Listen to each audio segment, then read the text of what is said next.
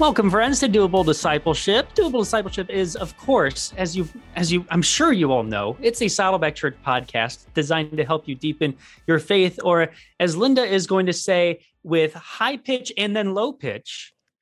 The show that helps you grow. There you go. I, I mean, I, I, I, we probably should have switched that. So next time we'll go up on the grow part. But anyway, okay, it's all, well, it's all I, good.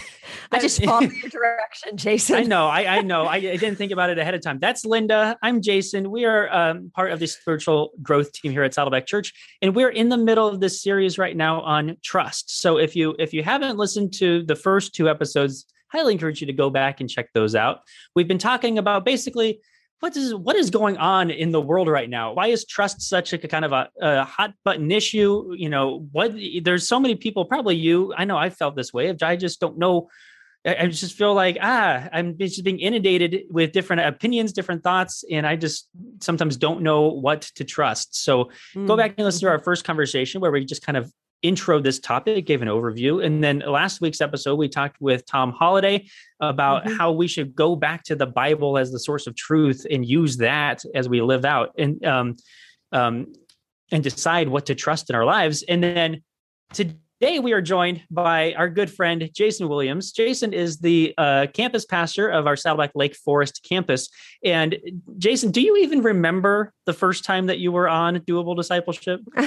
I I don't. Well, you know what? I think I came on with Steve Gladen. You did. You came on with Steve Smongers. Yeah, that's okay. it. That's exactly what happened. Is you is it was you and Steve Gladen. It was back when we were doing a campaign like three years ago. And so, first off, I just want to apologize. It's been way too long since we've had you back on, and it, there's no, there's no, there, there's no ulterior motive around that other than uh, we should have had you on many, many times since then. Um, so I'm grateful that you're here. I, I, appreciate it. It's great to be here, and uh, I, I, thank you for clarifying that because I've carried that with me for these last few years, wondering why. I, I had a feeling. Oh, geez. so. yeah, I had a sense, and I figured, what better way to air it out than actually on the podcast? So, so here you That's go. Perfect. Pleasure being back with you. I'm excited about this one. So, Jason, we mentioned this in the first episode on this series, but this whole idea of what we're talking about, this whole series, is, it, it came from you. It was an idea that you had. You came up to uh, me on the patio w- one day a number of months ago and said, I think we got to do something around trust and trustworthiness because mm-hmm. uh, I, I know that there's just so much confusion going on right now about what to trust, what not to trust. How do I decide what to trust, what not to trust? Why are people trusting things differently than me when I thought we were both Christians? And it's just confusing. Um, so, so, so this is your your whole idea, and you centered that, or I should say, you framed that idea around this idea of trustworthy sayings from the Bible. So, yeah. can you just, in in your words, um, can you unpack just a little bit of, yeah what was your thinking behind this whole thing this whole idea? Why was this such a, a thing on, your heart to to encourage us to talk about it? Yeah no I, I i remember our conversation well and I, and what was going on in my head then has only been i think intensified since that conversation. I, I one of my favorite things to do is to meet with young up and coming leaders and, I, and, and some of those end up being uh, college students and i have a number of mm-hmm. of people that i meet with on a pretty regular basis and what i kept hearing over and over again, not just from them, but just in my circle of friends and such was I don't I just don't know what to believe. It, mm-hmm. Thinking about the last year and a half and all that's gone on, to hear mm-hmm. that was kind of jarring. And I and I got to thinking about it, and that's a stunning statement. Here we are in the information age where we have limitless access to an unprecedented amount of information, words and data literally in the palm of our hands. And to say, I don't know yeah. what to believe is a it just it just caught me. It was jarring. And and at, but at the same time i think on some level it's predictable. I mean the reality today is that there's no such thing as news anymore. Mm. news like news doesn't get ratings it doesn't sell. And we've elevated sort of the self as the the sole arbiter of of our of our own truth. So everything has a slant and an angle. And and you can literally find anything that you want to reinforce your mm-hmm. idea but at the same time you're also met with equal number of sources that directly counter your perspective and so it's right. like what do we do like uh, where where can we find truth so i was reading through first and second timothy reading through titus and when paul pauses and says this is a trustworthy saying i just thought man if ever there was a moment where we need trustworthy sayings, now seems to be it because truth seems to be something that's almost elusively just beyond our reach. And so, how yeah. do we bring some certainty? Is there some things that we can glean from these sayings that anchor us in a way that it's impossible to find in culture and in in media these days because there's just so many voices, so much overload of information that we just don't know what to turn to to anchor us. That's well, in my head. No, and it's it's so true, and it's so funny. I saw this meme yesterday. Now, again, I don't do not get you try you know memes hot button topic in terms of what you trust. But anyway, but I saw this funny one yesterday. it was a picture of Walter Cronkite, and it was just saying uh, on the meme, it was just like imagine that there was once a time where you could just listen to this man read the news right. with no opinions. He what? didn't bring on guests yeah. to you know offer their perspective on the news. He just yeah. read the news. yes, and so it was just kind of funny. Yeah, I it's totally that's exactly sign right. of where we are right now. there are no Walter Cronkites anymore. I've said that recently. There, there's just no. Yeah. Unfortunately, it just again it doesn't get ratings. It doesn't get advertisers. Exactly. So there's no there's no motivation to just read the news. Yeah. So yeah. So so you mentioned that you were captivated by these trustworthy sayings found in the Bible. What are those? What kind of just generally what are the, what are they? That's a great question. So, so Paul, and and, I, and I'm, I'm sure we'll probably talk about this later, but Paul mm-hmm. is the guy. He's, he was an apostle who wrote much of our New Testament in the form of letters to churches and to people. Some of them sitting in in prison, and and there are moments where Paul, in these letters, he pauses and and for emphasis, he he basically says, "Hey, this is a trustworthy saying. If you're going to bet your life on something, bet your life on this." And mm. he does that and he does that five different times mm. in three of his letters, First Timothy, Second Timothy, and Titus. So mm-hmm. so he says that they are trustworthy. He's, he says these are trustworthy sayings. Yeah. Is there is there any sort of context or anything that we have to know like okay, how do we know that these are trustworthy sayings, right? Yeah, I, I, well, I love that they come from Paul for yeah. one, mm-hmm, because mm-hmm. I, I, just you think about his story. Here, this guy is who was traveling the the countryside in scorched earth fashion, doing anything and everything that he can to push against this movement, the way that's developing amongst believers, killing people, imprisoning people, beating, mm-hmm.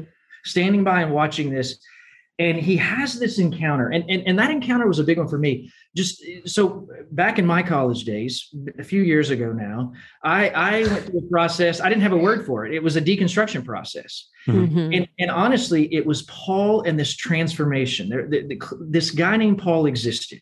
It's pretty pretty well known that he was a persecutor of the church. He experiences this radical transformation. Something got his attention so dramatically that he completely changes his life mission and his approach.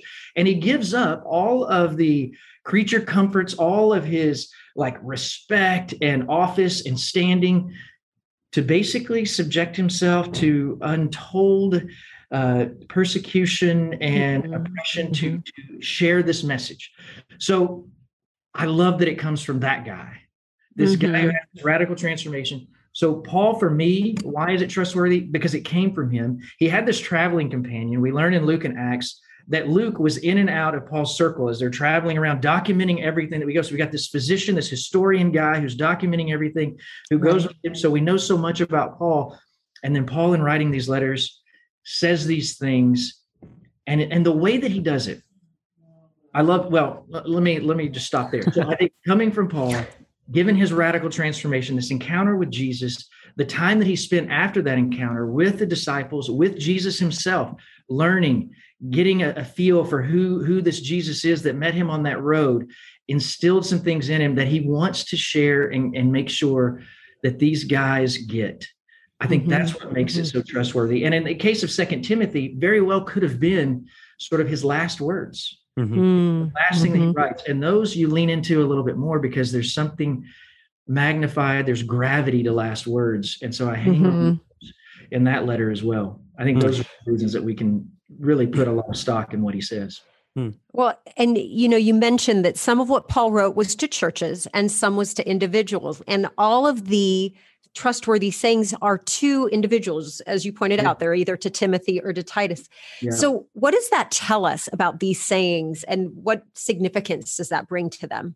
Yeah, well, that's another thing that I love about them is that he's writing them to people to to, to make arguably the two young men that he had poured his life into and was most proud of that he knew his legacy was going to live on through because he had Mhm. trained them he had handed off churches that he had started to their leadership and he cared deeply he, he talks about in in uh, a, a couple of spots the tears that they've shed over each other so there's this special Mm. bond and I don't know, you you guys are, are both parents. When when you're talking to kids, he, he refers to both Timothy and Titus as his true sons in the faith.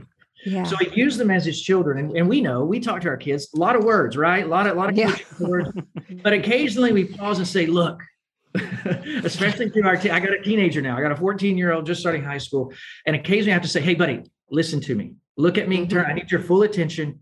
I got to tell you something that if you don't remember anything else, I really Mhm. want you to remember this. And these are personal moments where where Paul through writing is doing that. Hey, Timothy, hey, Titus, if you don't remember anything else that I'm telling you and that I've told you that I've taught you, remember these things. Anchor your life on them, anchor your ministry on them, because I promise you they will serve you well in ministry and life and, and everything else. So that I think it, it just I love that that it's per, they're personal in nature. They're not Mhm. written to a mass audience. They're written written to two people that he loved and cared about deeply. Yeah. It seems like there's this tie almost to back when Jesus would say, Truly, I tell you. It's kind of Yes, that emphasis exactly. point of like, Yes. hey, stop talking, listen to this. I got something to say. You know, it's this Yeah. is a trustworthy saying. And, it, right. and as you were talking about, like, it's it's great to remember that these were letters that these guys were gonna like keep and and they were pouring over from their mentor Paul Yep. and and they Mhm. and when so it, Paul's trying to leave them with this thing like like hey cut out this piece of the letter and put it up on your you know mirror Yep. so that you can go back and, and be reminded of this you know every day um i don't know I don't know if they had frames back then, but if they Yeah, I don't know. they would flip these, they would frame them and put them like in their kitchen or wherever else. You're right. yeah i don't know what they would have used for scotch tape but um you know something something sticky some resin they put on the back of it anyway so- um so so we framed up these five sayings a bunch. Let's let's let's dig into them. Let's Yeah. unpack them a bit right? Right. so so the first one says um it comes from first timothy um 1 15 it, says- it says this is a trustworthy saying and everyone should accept it by the way. It says "Chri- christ jesus came into the world to save sinners of whom i am the worst. So what should we glean from this? What makes this a trustworthy saying? And, and what is something that we can do with it as we're you know living?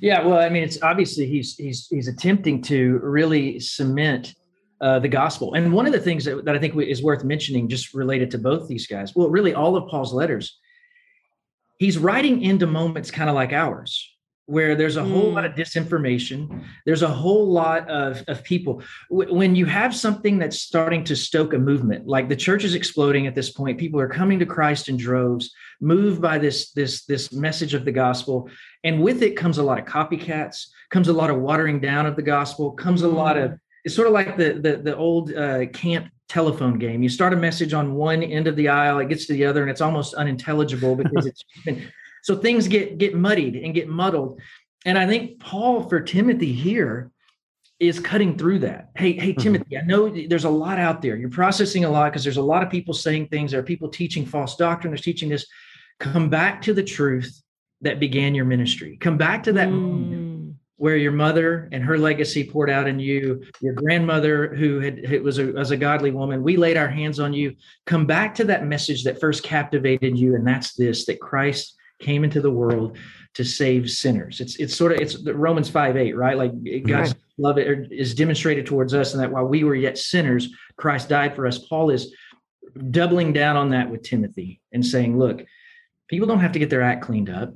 The invitation is to come as you are. Christ came to save sinners. And I know because there's no one who has a rap sheet as long as mine. And for Mhm. some reason, God saw fit to bring Jesus into my life and completely change my whole bent and everything about it. And so he wants people to understand that certainty that there's not something that we have to do to come to God through Jesus. He did it Mhm. for us. We come with our sinful self and give ourselves to Jesus. I know because I lived it and I experienced it. Mhm, Well, that's such a it's such a great reminder.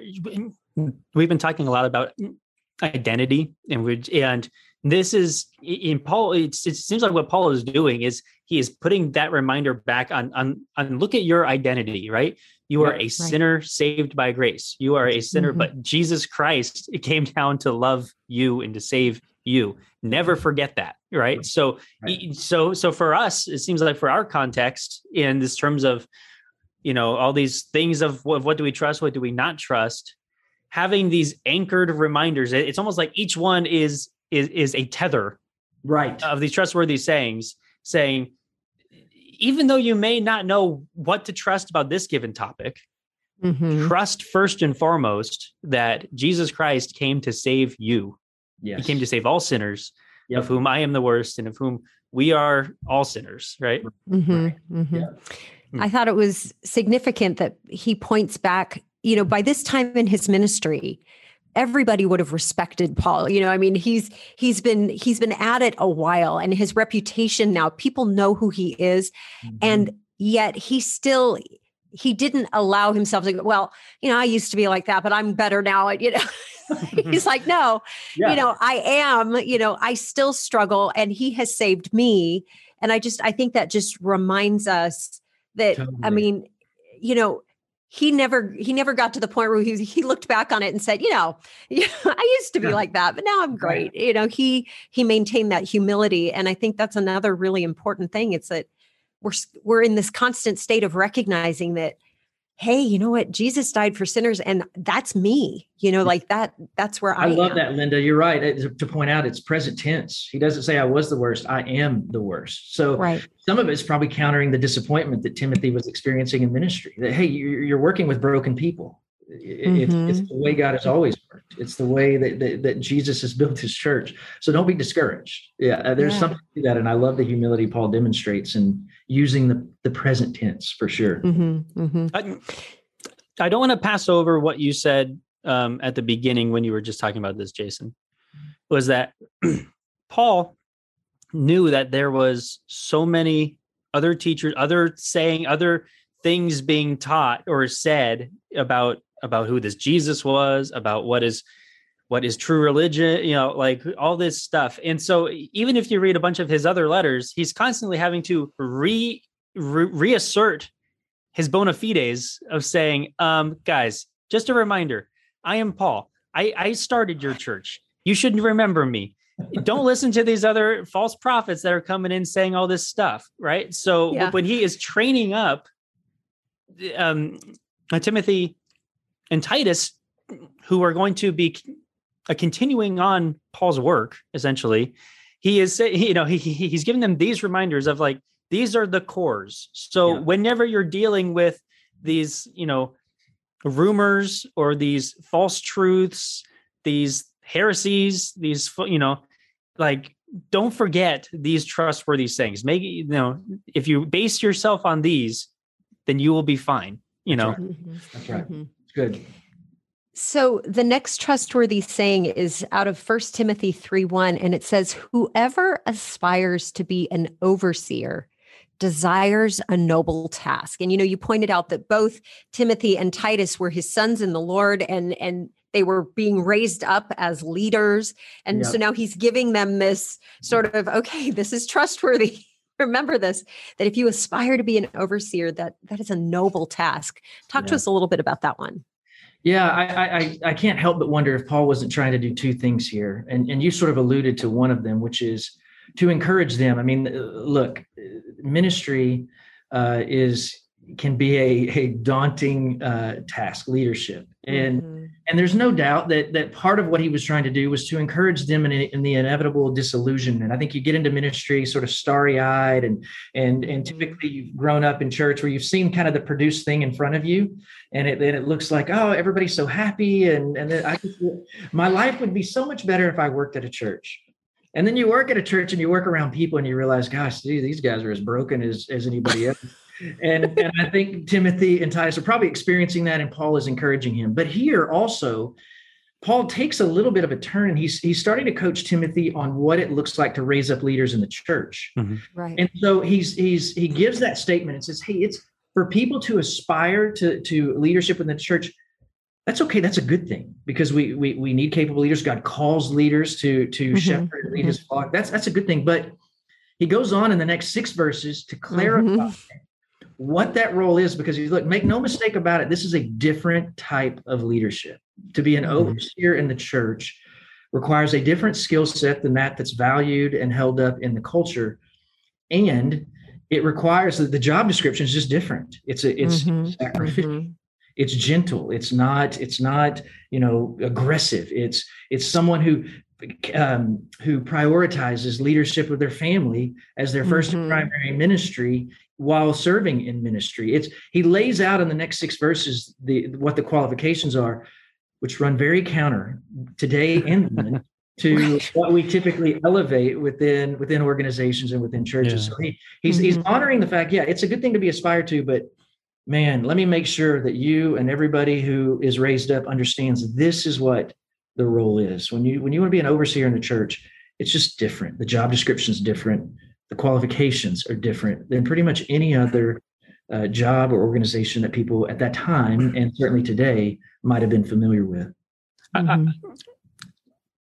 I, I, wanted to mention so in the New Living Translation of this exact same passage, it says, um, if someone is, aspires to be an elder, he desires an honorable position. I, it, it, would be remiss if we didn't mention that Jason is an elder of Saddleback Church. So, uh, can I tell you that the the minute that that that offer was extended, I came straight to this passage mm-hmm. because mm-hmm. there is a a certain level of of responsibility to the church that that I know I personally feel, and I would say that's true of all of our elders. I'm like, gosh, I want to make sure that um, I'm the right person for this role. And you you read it, and I'm like, man, okay, I think, but but I'm not perfect.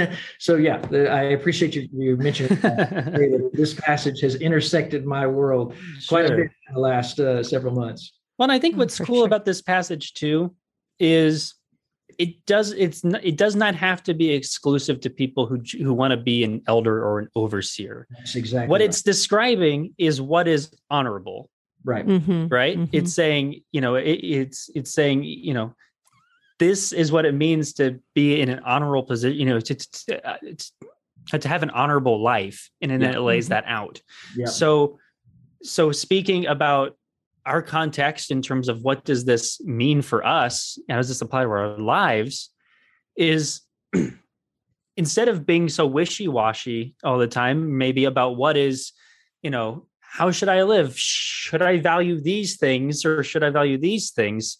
You know, it's go back to a trustworthy saying like this mm. to see what what God finds to be honorable. Yep. Right. Mm-hmm. And then you mm-hmm. can make decisions or choose what to trust in some in many cases based off of this passage. I, I think you said these seven verses, right? So, so First Timothy three one through seven. Yep. So anyway, th- that's just the encouragement is go back and, and read that and just say, okay, here's a litmus test for how I'm thinking about things. Mm, mm-hmm, mm-hmm. Right. Really especially good. at a place like Saddleback, where we believe that every minister or every member is a minister. Yeah. Sure. We, we place a lot of people in overseer type roles. Mm-hmm. And so uh, there's there's broad application to what Paul is saying here for sure. Yeah, mm-hmm, definitely. Mm-hmm. Good. Um, the next one, so so the first trustworthy saying was Christ Jesus came into the world to save sinners, of whom I am the worst. The second one was whoever aspires to be an overseer desires a noble task. The third one um, is from First Timothy 4, and it says, uh, For physical training is of some value, but godliness has value for all things, holding promise for both the present life and the life to come. So, yeah. what does that mean? Well, I think I love this one too because I think Paul, in some level here, is giving Timothy a development roadmap and and and helping him prioritize. Because I know Timothy clearly was conscientious about the ministry that he was a part of. I think in in reading some things about him, he he just was such a, a faithful servant. And Paul knows that as he gets more and more into the demands of ministry and leadership, time becomes more and more scarce, and there are only so many things that we can devote it to. And, and I think he's telling Timothy, knowing that, man, life presents so many distractions, so many things. Hey, let me help you prioritize. It's good. Yeah, yeah, yeah. Physical training, that's a value. I mean, of course, God, he, he, we're a temple and he wants us to take care of this temple physically, emotionally, and, and along all those dimensions. But Paul is saying, hey, when push comes to shove, Timothy, and you have so many competing things competing for your time, if you have to make hard decisions, err on the side of devoting yourself to growing in your relationship with Jesus mm-hmm. and spend the time. Take that. He, I love that he uses training. Mm-hmm. It is work. Timothy, you're not a finished product. You're not. You're not there yet. We we haven't arrived. Even though we're leading churches and in ministry, continue to give yourself to deepening your relationship with Jesus. We talk about here at Lake Forest. Uh, you guys are both a part of our Lake Forest staff, so you know this. We talk about three different values. The very first one at Lake Forest is we are deep wells. Mm-hmm. And we talk about continually digging that well deeper because it's out of the overflow of that well onto the people that God has called into our ministries that our effectiveness come from. And if we aren't filling that well up, digging it deeper, filling it up with with Jesus and His Word and the, and the power of the Holy Spirit and the things that He's revealing to us, then we're not going to have anything to spill over into other people.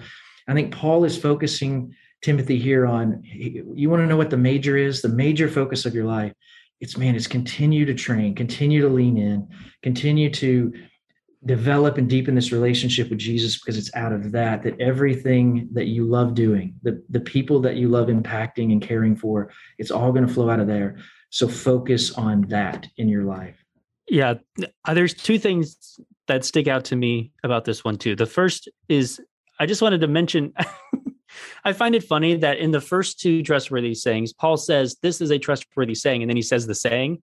Yeah. This one, he says the saying, and then afterwards he says, This is a trustworthy saying. It's almost like it's almost like he's writing it, and then he was like, Oh, that was really good. Yeah, yeah. sure that that that, that came out. Yes. Yeah. You know, it's yeah. after the fact. Um, but the second thing is I think this ties in really well with what Pastor Tom was talking about in our last week's episode uh, about idols, uh, about being aware that yeah. uh, uh that mm-hmm. we may be putting our trust into idols, and that's mm-hmm. I, I, mm-hmm. feel like that's a big part of what Paul is saying here. It, sure. The physical training is good. That's the but that's the temporary. That, that don't make it an idol. Don't make it something. Don't don't focus on that at the at the um um I lost my words, but you know, and and put down and, and don't focus so much on on the godliness part it's it's it make sure you have the proper perspective here yeah. of, what you are looking at and then he even continues that on he says a promising benefits in this life and the life to come he's mm-hmm. he's doubling down on it and he's just right. saying you know, it's yeah. almost like if you focus too much on the here and now uh, and making idols of the here and now you're just yep. focusing on your life now yeah. which I understand the benefits of. But right. if you focus on the godliness, you get the now and the life to come. right. Totally. Totally. Yep. That's, That's so good. true. It's so true. Okay, so this next one um, comes out of Second Timothy chapter two, verses eleven and twelve, and I love, I love it because I mean it's actually been really meaningful to me, kind of in my own journey. Um, so I'll share the the phrase, and then we can talk about it. It says, "If we died with him, we will also live with him.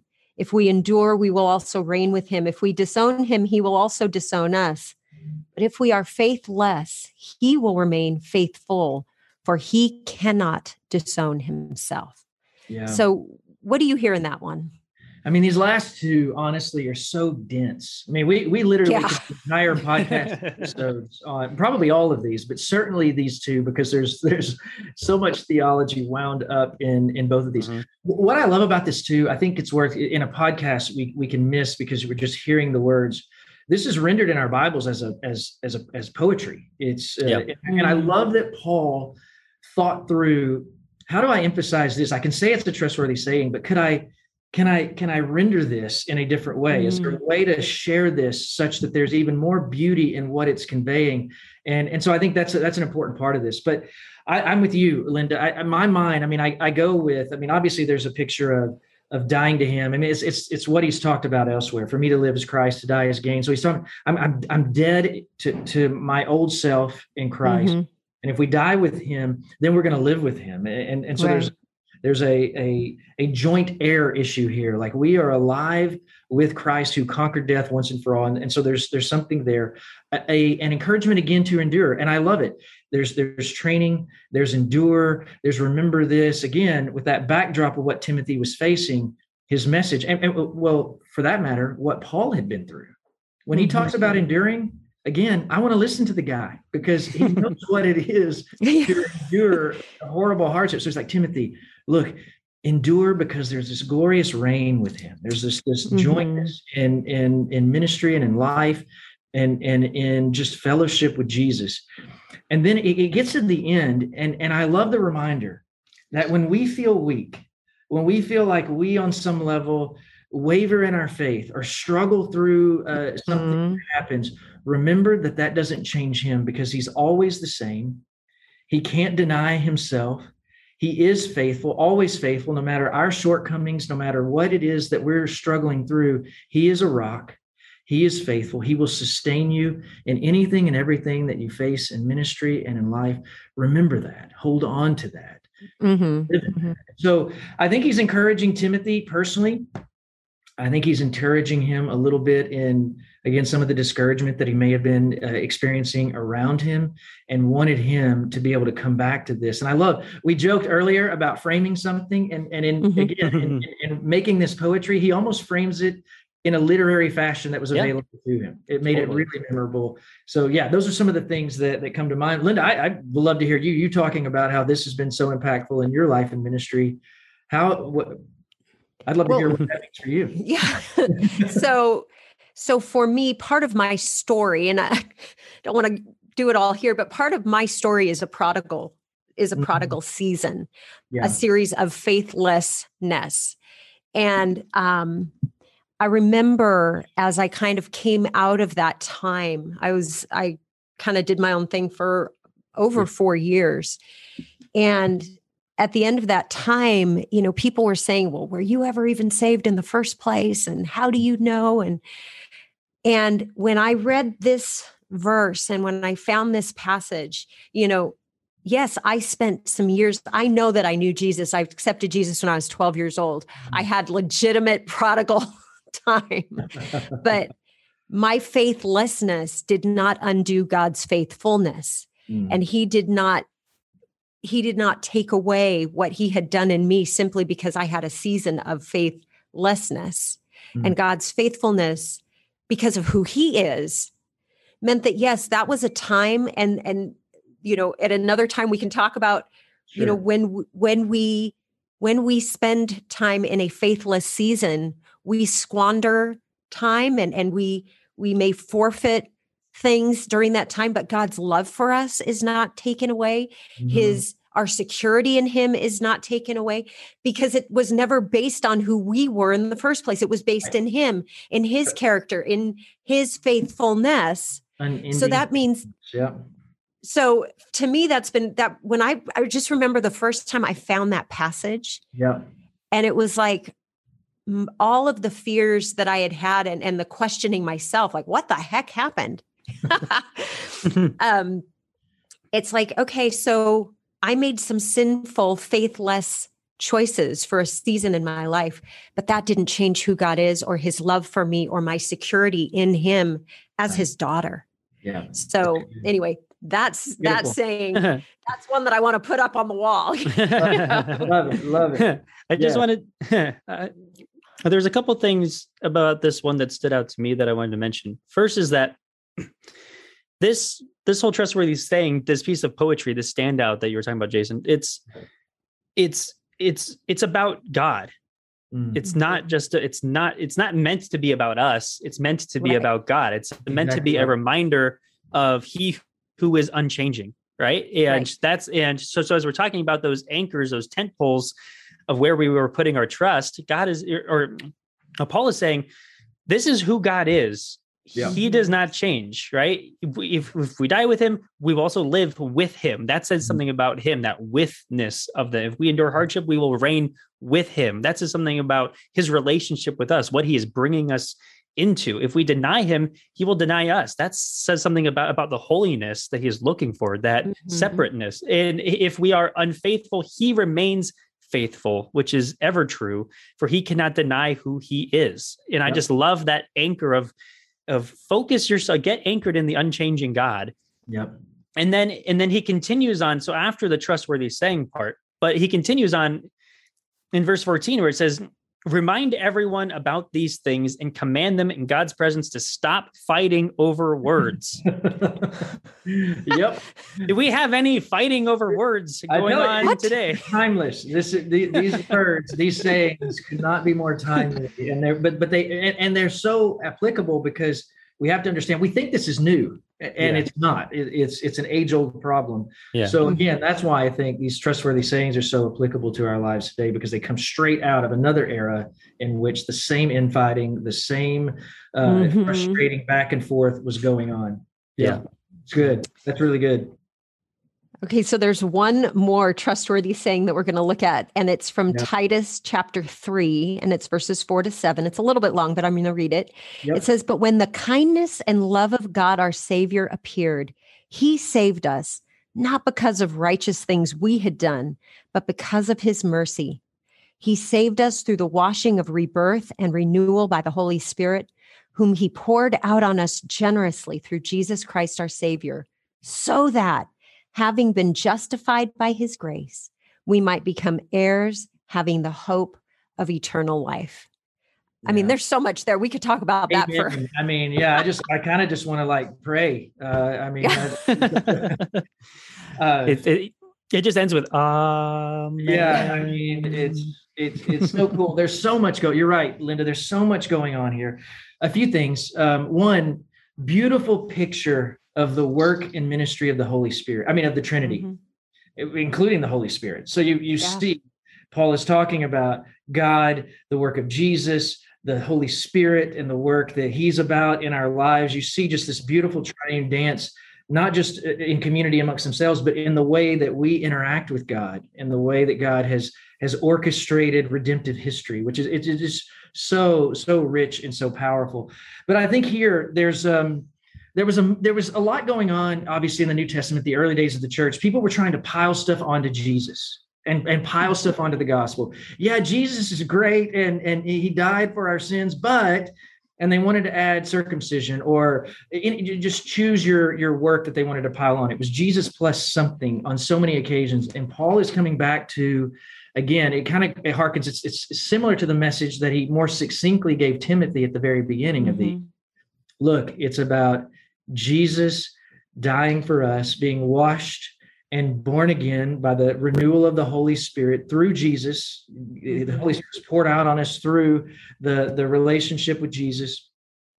So that, and he points out, you've been justified by grace. It's the it's the message of Ephesians 2, 8, 9, too. It's it's it's it's salvation by grace, free gift. He's driving that home and he talks about it's not the righteous things that we had done. So he's he's eliminating the Jesus plus. Right. But it is interesting. So it says so that having been justified by his grace, we might become heirs, having the hope of eternal life. So there's this this life that that we have in Jesus, empowered by the Holy Spirit. That's a beautiful thing that Paul wants him to lay hold of. And then if you keep going in uh, Mhm. verse nine, or excuse me, uh, verse eight, he says, Yeah. "This is a trustworthy saying." And I want to stress these things so that those who have trusted in God may be careful to devote themselves to doing what is good. So it's like, okay, wait, it, it- not by the righteous things we've done, so do good. How do you? And I love what Paul is trying to do here. He says that we are we are not saved by works, but we are saved for works. That part of the Right. joy of being Mhm. part of this kingdom life and in and have in laying hold of this eternal life now, it's not a deferred gift. We live in the fullness of Christ, empowered by the Holy Spirit today. Now is to do extraordinary things to join Him in this work. And Titus, I don't want you to miss that. I want you to stay rooted in this message, share it with integrity with our people, with the people entrusted to your ministry, but encourage them out of that outflow to really give themselves to the work of ministering to and caring for and loving the people that are right there in the community around your church. So again, this is one literally, guys, we could fill up another podcast on just this. so yeah, I love I, am glad that you kept going um, on that verse eight, yeah. you know, after the trustworthy saying, because I definitely think that's still important. And it's, it's, it's another reminder of what Paul is dealing with and what he is responding to, right? Yeah. In, in the NLT, which I have open, it just says, it says, this is a trustworthy saying, and I want you to insist on these teachings. Yeah. and to, it's, it's just that, it's just that it's, it's Paul is reminding, Yep. Not just Titus, but the Spirit is reminding us, like, like these are the things that we need to make sure are are the basis, are are foundational for teaching the truth and for, mm-hmm. for, what is true. Because you will constantly hear these things that are going against this. So i want you to mm-hmm. insist on this teaching and then if you go even farther in verse 9 he says again what we just read in second timothy he says do not get involved in foolish discussions That's about right. spiritual pedigrees and fights i'm sensing yeah, a theme these things here. are useless and a waste of time so Yeah. like it's it's he's he's speaking into this and in our conversation with tom he he referenced the um the quote from augustine the um the um in the major things we have unity in Yeah. the minor things we have liberty in all things we have charity and it's it, it it seems like that's what paul is reminding us here too like these trustworthy sayings these are core things that we need to be uh, agreed on right we we should agree on jesus christ came into the world to save sinners Right. of whom we Yeah. are sinners right. we should agree on uh, what is an honorable person and what is i- i- we should agree on focusing on godliness rather than making idols of that which is that which is temporary. We should agree on if we die with him we will live with him. If we endure we will reign with him. All these all these things. And then even into this one talking about when the kindness and love of god appeared he saved us not because of the righteous things we have done but because of his mercy and Yep. he's just reiterating these are the core things to go back to These are the things you all have in common. These are the things that you should Exactly. celebrate, that bond you, that unite you. Yes, and that you can bank it when when all seems chaotic around you, when when it seems like truth is just beyond your grasp. Come back to these things. They will steady you. They will remind you. They will point you uh, to Jesus and His unchanging self and love for you, and and He will right that ship that seems to be to be wavering in the in the waters. Yeah, That's good. what you just said about steady you Mm. to me that is so important yeah, and it's a great reminder that when you are feeling so flustered you know as the bible says like i feel like i'm just i'm just adrift with the waves you know Yep. but but when you're anchored in when you're feeling steady i- i- i- as you go back to godly truths yeah.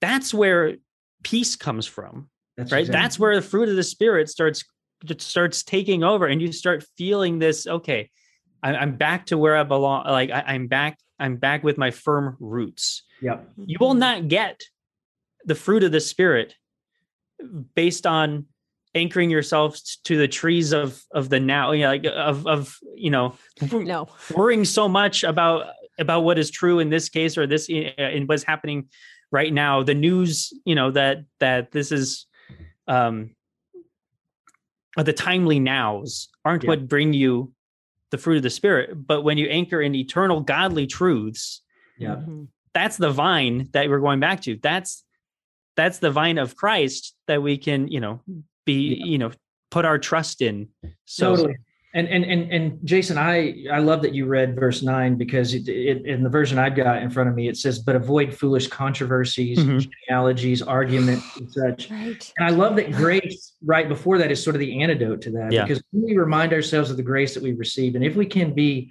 conveyors of that grace then Mhm. then we can figure out i think how to there's a piece that happens inside of us when we center ourselves and and and, and stabilize based on these truths these bedrock truths that paul wanted to get across but i think there's also peace between us Because if we can come back to grace, we can do what I really do think is the way forward for the church, and that's figuring out how to show, how to hold disagreement in tension. Yeah. Right. Because we, we, we, if we can figure that out and stand in stark contrast to the broader culture Mhm. that's yelling at each other and such, that would catch notice more than anything else. But the, but the it has to be rooted in grace, I think, Mhm. grace that we receive that then we give and offer to each other. And so I love this from Paul on so many levels. Like I said, we could talk a long time. About this. we definitely could. Um, but in the interest of people's listening, you know, of of Yeah. uh, you know, of people's ears, we'll wrap up our discussion. I just wanted to to extend an, an offer to you, Jason. We're in the series on trust. We've been talking about this whole thing. A lot of people don't, you know, just are very confused right now. I thought I could trust this, but now I'm not so sure. People are, are yelling at me for the things that I'm choosing to trust. Um, you know, I just, I, I just don't know. I see, I, I, I can see credible things on both sides, and so now I just feel like even more confused. Mm. so, what is something that you would want to leave listeners with as we're kind of just talking about yeah, what it means to trust and all that kind of stuff? that's a good question. Um, you know what? Let me let me come at it this way. I, I, I had a recent conversation. It was a, it was one of my favorite conversations I've had in a long time with a, a young guy. Well, it was Uh, this one, right? Was what's your that? favorite conversation that you've had in a long this Was one, this? yeah, but after that Oh, one, this one is my new favorite. yeah, yeah, of course. But before this one, my my previous favorite, I was I met with a, a guy who is in college and he just he wanted to ask a bunch of questions and I'm like, great, yes, please. And and I love that. I love honest, heartfelt questions, grappling with faith. Um, because faith is faith for a re- I mean, it, it it takes some time to sit with and invite God in, to meet us in those places. And I love meeting him there with other people. And he was asking a series of questions. And at the end, I could tell what he was really asking was, was sort of the, the frame of this conversation, which is how can I trust the Bible? Like what what is what does it look like to trust in this? Why should I?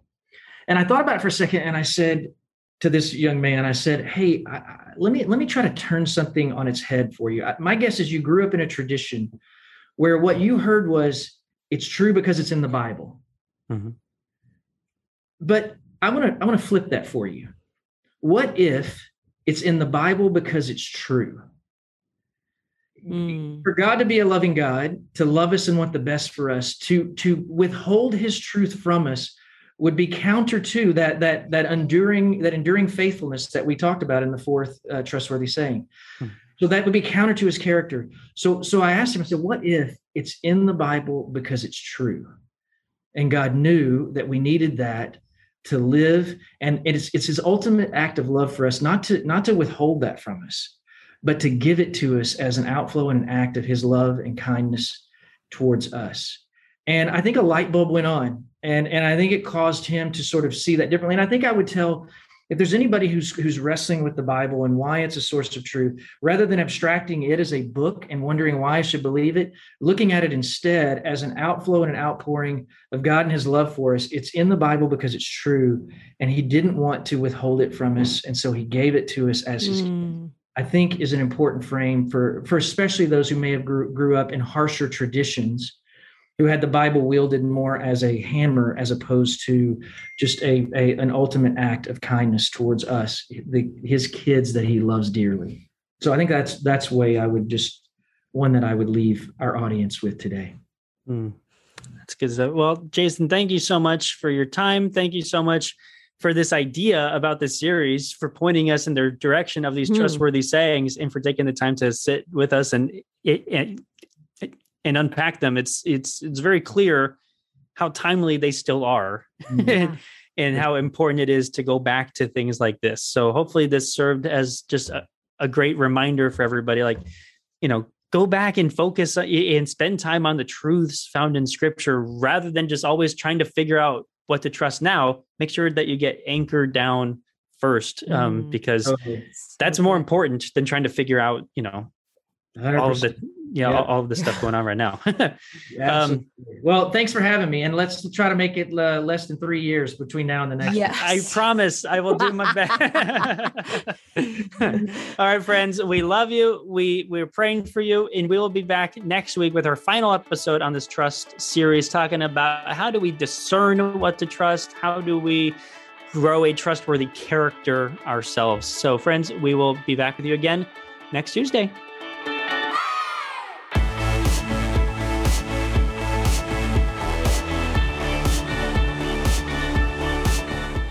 If you enjoyed this episode, consider giving us a rating or a review on iTunes. If you do, you'll help other people find us in the future.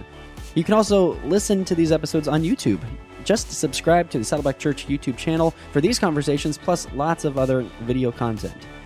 And if you are already listening to us on YouTube, subscribe to the Doable Discipleship podcast on Apple Podcasts or your favorite podcasting app so you can listen in the car or wherever else you go. Don't forget to visit saddleback.com slash doable to check out all of our previous episodes. And go to saddleback.com slash grow to find spiritual growth resources and view a calendar of upcoming events. Lastly, you can always get in touch with us by emailing maturity at saddleback.com. Send us your thoughts, send us your questions, your Bible questions, your life questions, whatever. Who knows? Your question might just inspire an upcoming episode. Thanks again for tuning in to Doable Discipleship. I'm Jason Wheeland, and I hope you'll join us again next week.